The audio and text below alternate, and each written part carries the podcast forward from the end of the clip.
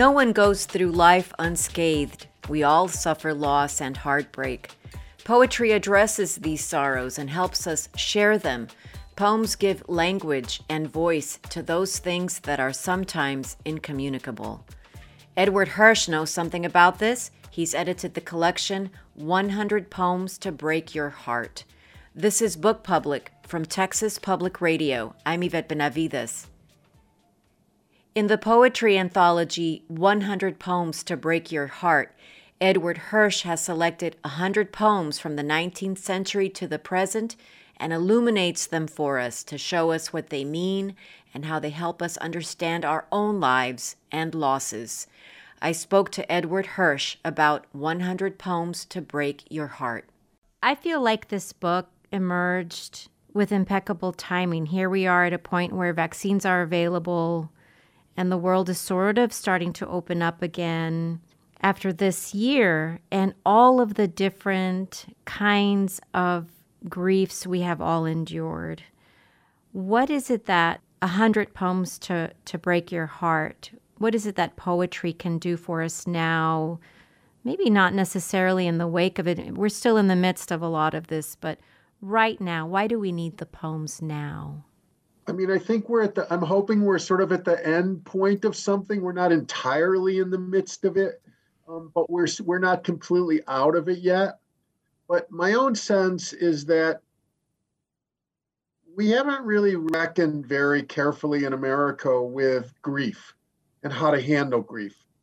And one of the things that gotten has gotten somewhat lost um, during the pandemic is all those people that were lost this year, all those people who died got caught up somehow in the news. But the griefs of the families and the grief of the people who were left behind and what they lost has not really been accounted for. And that's going to take a very long time. There are different kinds of grief, but everyone has to grieve in his or her own way. And I believe that poetry gives us a way to start thinking through our feelings and to articulate our feelings. And we haven't done much of that during this tremendous year of crisis. And I think that there's going to come a reckoning. There's a tremendous amount of anguish. There's a tremendous amount of loss. There's a lot of mental illness. And I believe that poetry can help us address these wounds and therefore help to heal us. I've heard you say that America is immature in handling the idea of grief. Can you talk about that a little bit? Um, this is a personal belief of mine. I don't know if everyone shares it. I believe that we're immature about grief because we want to box it up into stages um, and get rid of it. And that it's not that Americans don't recognize that there are that people have griefs but it makes them very uncomfortable and they want to get over it as fast as possible so that as soon as you start as soon as something happens terribly terrible either individually or collectively to a family or to a group everyone starts talking about healing right away. And i believe that that's sort of rushed. It's not that i'm not for healing i'm all for it. Um, but i believe that before you can heal you have to mourn. And i believe that this sort of optimism, which so much, which has helped us so much as as, as a country, also can elide over the deeper feelings that people have. And so, therefore, people take these feelings and go underground with them um, because no one wants to hear about them. And um, I, I don't think that's a that's that's a comfortable way for people. I don't think it's a helpful way. And, and, and I think the culture as a whole wants to move on so quickly that it makes it difficult for individuals to grieve properly. So sad poems console us. You know, there's that short story by Chekhov titled Misery. The subtitle is To Whom Shall I Tell My Grief? And really, there's nothing from the protagonist of that story to say about the death of his son. He's cut off in mid sentence every time he tries to articulate anything about his grief. Um, but it is hard to imagine what he what he'd even say if he had half a chance. How he might complete a thought about the loss of his own son, and what we learn as readers is that that short story, it's an extremely short story, that short story itself is what stands, is what can replace when there are no words, when this incommunicable thing is there before us and is there to process, the story becomes the way to communicate the grief. And I kept thinking about that story as I read the poems here about the ways that poetry stands in for all of the things that we maybe can't even begin to process, but certainly all of the things that we ourselves cannot say yet or even begin to understand yet. How do sad poems console us? First of all, that was very beautifully put. Um, and um, I, am very glad you reference you, you make a reference to that extraordinary Chekhov story because you remember at the end of the story that the, the coachman ends up talking to his horse. Yes. The horse is the only the horse is the only one that will the horse is the only one that will listen. Um, but we we hear the story as well through the short story by Chekhov. And I believe that poets are not uncomfortable with grief. They're willing to take it on directly, to articulate their own feelings and to try and transform them. And I believe that, I mean, it's odd, but sad, very sad poems or poems of terrible loneliness never make me feel unbelievably sad um, or unbelievably lonely. They articulate something, and I feel somehow companion. Let me give you an example. When um, John Clare is in a mental hospital and writes in the 19th century, I am, yet what I am none cares or knows. My friends forsake me like a memory lost. I am the self consumer of my woes. He's saying there that he's consuming his own woes, but the fact that he makes it rhyme, the fact that he articulates it in a kind of rhythm, suggests that he does ultimately believe that there is some reader to whom he can communicate. We become the listeners to that poem, even if we're not alive at the same time as John Clare. There's a kind of hopefulness in the communication because language is social. And so, however terrible the feelings or isolated the feelings, they do name something. And they name something for us. I've always thought that there's something um, of great dignity in poetry um, in the way in which it, and even generosity in the sense of the way in which people take their own feelings and turn them into something for other people to know about and to articulate. And I, I'm sure you've had the same feeling that I've had sometimes that I have a feeling, but I don't know how to articulate it. And when I read a poem, it gives me a language for what I myself felt. That's why you sometimes feel almost as if you're writing the poems to which you are actually only reading. I so appreciate this idea. And it also makes me think about um, this question my students sometimes ask me in, in a, let's say, a survey course in, in Intro to Fiction. They'll say, Are all the stories going to be sad?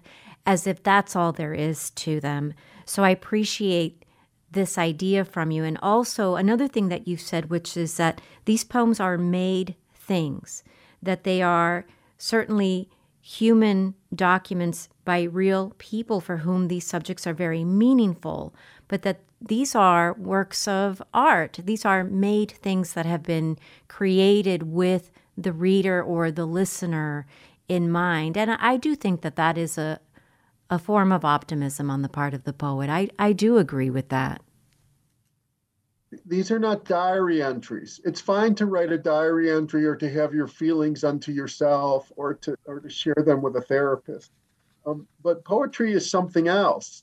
Um, that is the oldest word for, for poetry in Greek is poesis, which means making. And a poem is, is, is a made thing. A poet is a maker and a poem is a made thing um, in writing about these poems in um, 100 Poems to Break Your Heart, the trick for me, um, or the goal for me, was to write about them as human documents because these are not just language games. People are writing about things that are very meaningful to them. At the same time, to honor them as works of art because they're not just mere expressions of feeling, they are transformations of feeling that use language in powerful ways. And as poems, they work as poems. And so you try and think through what they are as made things, creative things, um, and still stay true to the human being who made them.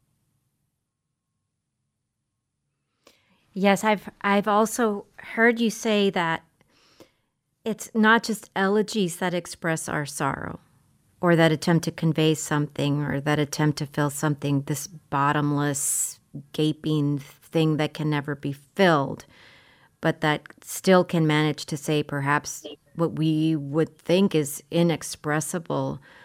Um, i've heard you discuss the hebrew scholars of the hebrew bible who describe something called wisdom literature, the poetry of wisdom that comes with age, that comes with reflecting on experience. Um, but then there is, as you also said in that particular interview, the brilliant audacity of youth that comes when the poet is young. And they can never uh, hit upon that verve and energy again they're two separate things and you've said there's never been a culture that did not have poetry in the history of the world so i think i, I think this is a, a very uh, sort of c- confused way uh, that i'm trying to express this idea of how we can see poetry as this made thing and appreciate it as not a diary entry not just this sort of this is how i feel and let me vent to you what i'm thinking about but that there is reflection, that there is this absence of a kind of a treacle that could undermine um, the work, um, but also that we need to pay attention to poetry.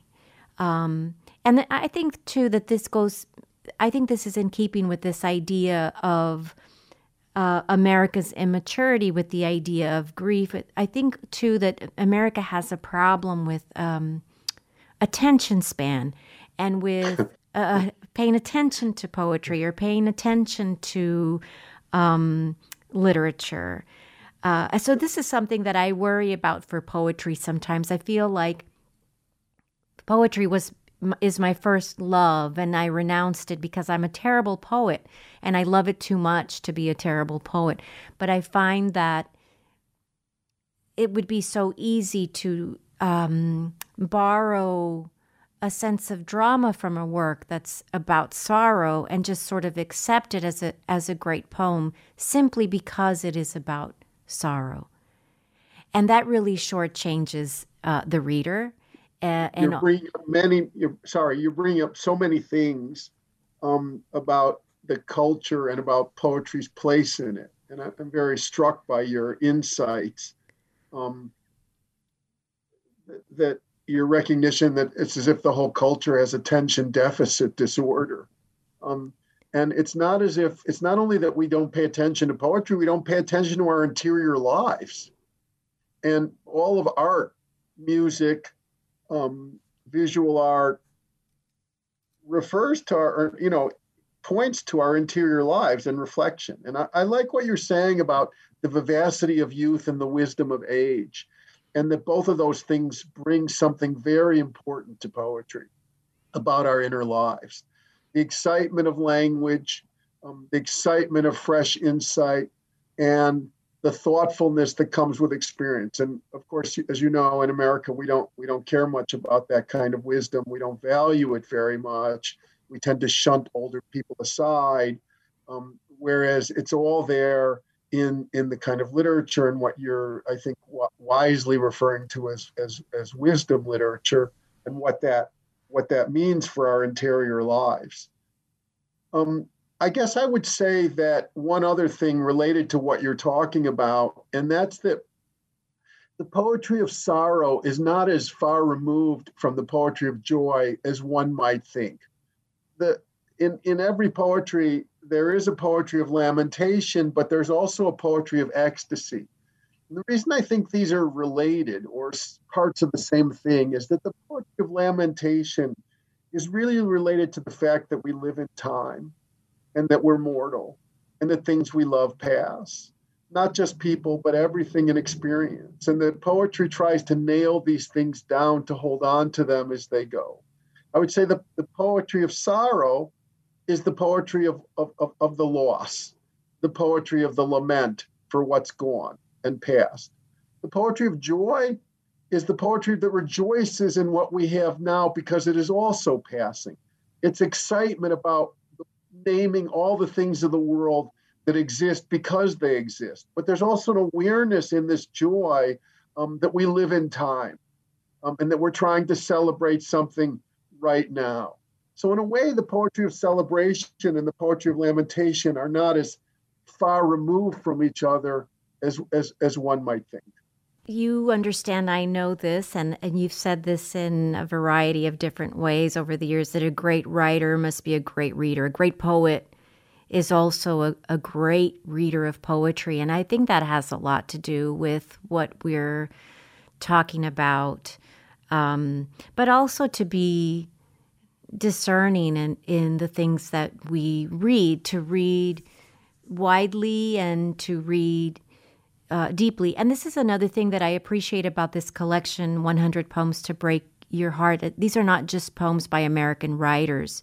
We see here two poems in translation. And this goes to, to what you discovered in the poetry of the Eastern Europeans and uh, Latin American poets and what you have called uh, their way of, quote, coming to grips with suffering that is not generally present, uh, maybe not so fully present in American uh, poetry, certainly not in the way that it spoke to you as you were studying uh, poetry um, and learning from some of these other authors. So I was very, very happy to see uh, such a wide ranging collection, so many different poems from so many different poets from so many different places. I really appreciate that about this book we're, we're part of the world too. And there may be island poetries, but American poetry is not one of them. And, and, and that is our poetry is in more, more in conversation with other poetries than people re- generally recognize. And I believe that because there because poetry exists everywhere in the world, um, there are different sensibilities and different cultures, and different poets can teach us different things. Now, even though we're hearing them in, in, in foreign languages, languages we don't necessarily know and reading them in translation, there are still sensibilities and feelings and ways of thinking about experience that we haven't necessarily recognized here on our shores. And so it seems to me that in turning to the human record, it just seems natural to me to seek out the art from other places as well to enhance our sense of what human experience is. And sometimes these experiences teach us what what's different than us, but very often they teach us what we recognize in ourselves. And your sense of um, that I share is that because many of the poets come from small countries that have been initiated into history in ways that, that we didn't always understand in America, there's a sense of an awareness of other people and a sense of the, the collective or a conversation with the collective or a feeling about not just one's own suffering, but the suffering of other people too. And it seems to me really important that we bring the suffering of other people into in, into poetry, into American poetry, but into poetry in general, so that the poet speaks for himself or herself, um, but also for others. And so, in in representing different kinds of grief, it seemed important to me to recognize that it's not just individual sorrows, but also collective sorrows and communal sorrows that people feel, and that poets try to articulate um, for their cultures. I appreciate that very much. And the way that the more specific a detail is, the more universally appreciated it can be. Um, and yet, we do see these other poems. I'm, I'm thinking, for instance, of Eavan Boland's poem Quarantine, um, Eavan Boland, who, who passed away in April of 2020.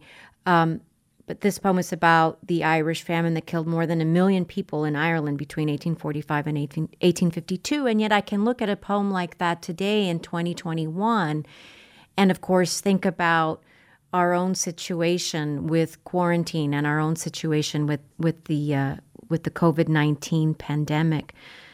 But it also makes me all of this also makes me think about this New Yorker piece about you in 2014 when Gabriel was published. This is the book length poem that you wrote as you faced the loss of your son. And I, I remember reading in that piece something that you'd said to Alec Wilkinson. Um, he wrote that you had read the work of Hopkins and you were moved by the quote, terrible sonnets, six poems that Hopkins wrote between 1885 and 1886 during a spiritual crisis. And I was struck by this idea, how, how personal that was to Hopkins and how it, it influenced you all these years later about a completely separate, a very different kind of crisis. And the idea that, quote, the feelings are so desolate, the despair is tremendous, you said. When I read them, I didn't feel more lonely. I felt less lonely. And that's what I kept coming to as I read A Hundred Poems to Break Your Heart, as I thought about the pandemic, as I thought about, oh, the the terrible weather event that we had in Texas in February where people actually died because of what happened here with the power outages after it snowed. Um, and so many other things. Reading about you, reading uh, the poems like Quarantine, that is the point that when we read them, we don't feel more lonely, we feel less lonely. This is one of the miracles of poetry that beginning with Hopkins, a poet and writing an English poet, an Anglican writing from Ireland um, in the last century, in the two, you know, more than a century ago now, um, can be writing out of his own spiritual crisis and make sonnets that, you know, so many decades later, a whole lifetime, a country away, can speak to you and name your own feelings and give you comfort. That, that that's one of the sort of astonishing things about poetry from other periods that it can speak to us and speak to our own speak to our own lives. The Eavan Boland poem that you mentioned is so startling because it's called quarantine. And um, it, as you say, it's written out of the Irish famine. In that poem, there's the most extraordinary image of two people, husband and a wife, and the husband carrying his wife across the countryside. They're both fevered, they're both dying, and they're going back to their home and they get to their home, which is cold, and their bodies are discovered the next day. But the husband has taken his wife's feet and put them against his chest. And they died in this position as if she could try to, as if he tried to warm her with his with his body. This seems to me such an extraordinary gesture and feeling of human connection that it's it's so sad, but it's also so riveting and speaks to a kind of privacy and feeling that can sometimes exist between two people that is very sad, but also very, very, very heartening. Quarantine. In the worst hour of the worst season of the worst year of a whole people, a man set out from the workhouse with his wife. He was walking. They were both walking north. She was sick with famine fever and could not keep up.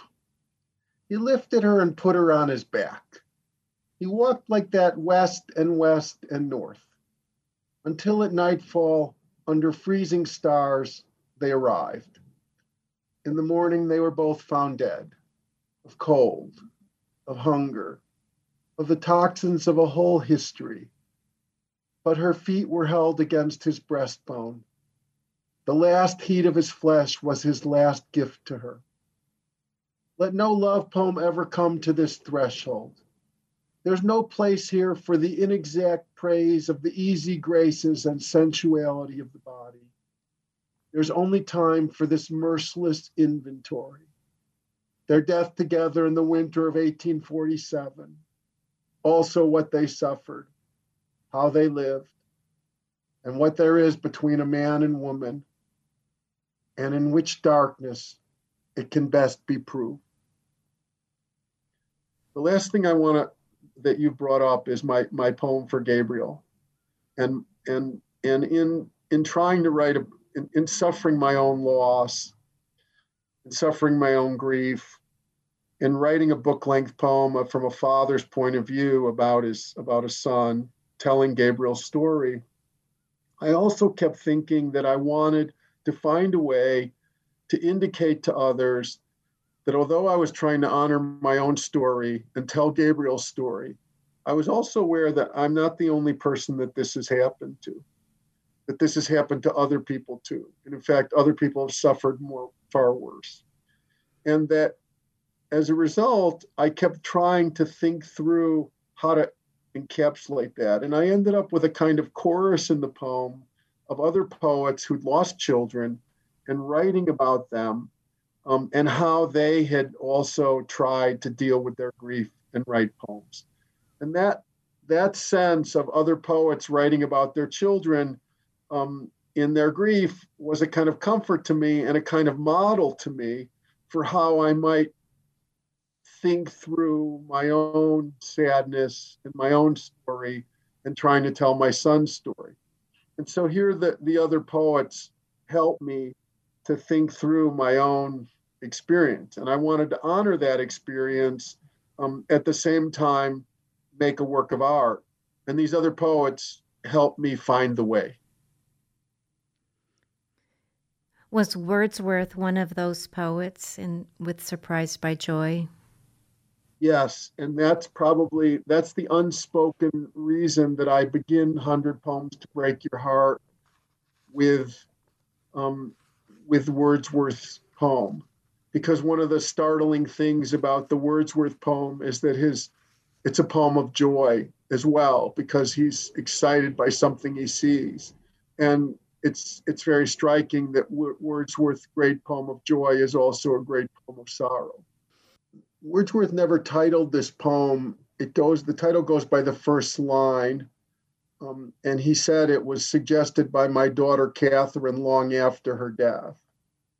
Surprised by joy, impatient as the wind, I turn to share the transport. Oh, with whom but thee, deep buried in the silent tomb, that spot which no vicissitude can find. Love, faithful love recall thee to my mind. But how could I forget thee? Through what power, even for the least division of an hour, had I been so beguiled as to be blind to my most grievous loss? That thought's return was the worst pang that sorrow ever bore, save one, one only, when I stood forlorn knowing my heart's best treasure was no more, that neither present time nor years unborn could to my sight that heavenly face restore. Are there another hundred poems out there? I kept thinking about how can Edward Hirsch possibly settle on only a hundred poems? um, I, it was actually that part was very difficult. Um, but it was also difficult. I mean, if I was just choosing poems, it would have been much easier to choose 200. But since I was also writing about them, I sometimes thought maybe I should call this book 50 Poems to Break Your Heart because, because 100 poems is really a lot to write about. So um, these are not even my 100 favorite poems necessarily. And they're not the, certainly not the only hundred poems that speak to me. Um, there are many, many others from many other poetries and languages and time periods. Um, there were sort of a couple of requirements. One, it had to be a poem that I had something to say about. And then it also had to be a poem that I could say something about that would be meaningful in three to five pages and that I could include. I mean, it wasn't going to be reasonable to write, say, about Paradise Lost. Um, so um, the poems that I ended up choosing, I mean, I love all the poems that I've chosen, but I love many other poems that I could not choose, that I did not choose because I, I could not encapsulate what I had to say about them in a reason in a, in a, in a reasonable length, and um, and so I I had to settle where I could, but also I I was trying to be as representative as possible um, of different varieties of grief.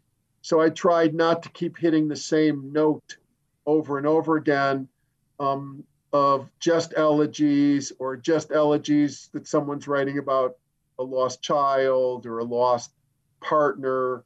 I, I tried to think through the whole range of what people were suffering and how we might address that in, in poetry. So interesting too to see um, that diversity of of subjects. I mean, degrees of gray in Philipsburg is one example of that. It's not about the a loss of a a family member say it's but it's still it is still a poem that breaks your heart i was really um pleasantly surprised when I saw it. It's, it's a favorite of mine. So pleasantly surprised when I saw it in the collection and um, read what you wrote about it, and and I think it's a perfect fit um, among all of these other poems that are about different kinds of grief and different different types of loss. You might not think so initially, but it's a poem about. I mean, someone's life has broken down I mean, in a way, it's a kind of tourist poem. He goes to another town. He goes to Philipsburg for the day. Um, but the suggestion is that say your you know your car's broken down, but your life is broken down too, and there's a sense of tremendous isolation and grayness, a kind of foggy depression in the back of that poem.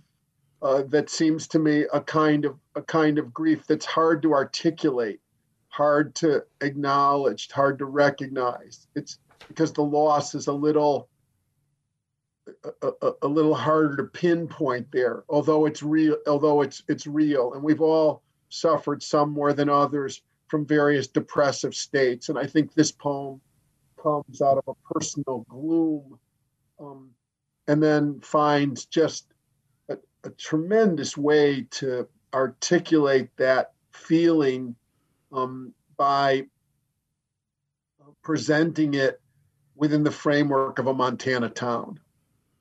Yes, and I love what you offer to us by way, and it's not an explication. Like this is not a sort of Cliff's notes of you know of poetry for for students to look at, and you know Edward Hirsch is going to help me figure out you know Richard Hugo, um, but it, but you give us something to think about um, that's helpful to us in looking at the heartbreak, but then looking at more than just the heartbreak. And you say in that particular essay that the speaker in this poem digs in and finds consolation, light, and there's almost even, as you say, a faint tinge of the erotic in his vision of the slender waitress whose hair provides a luminous light on the wall.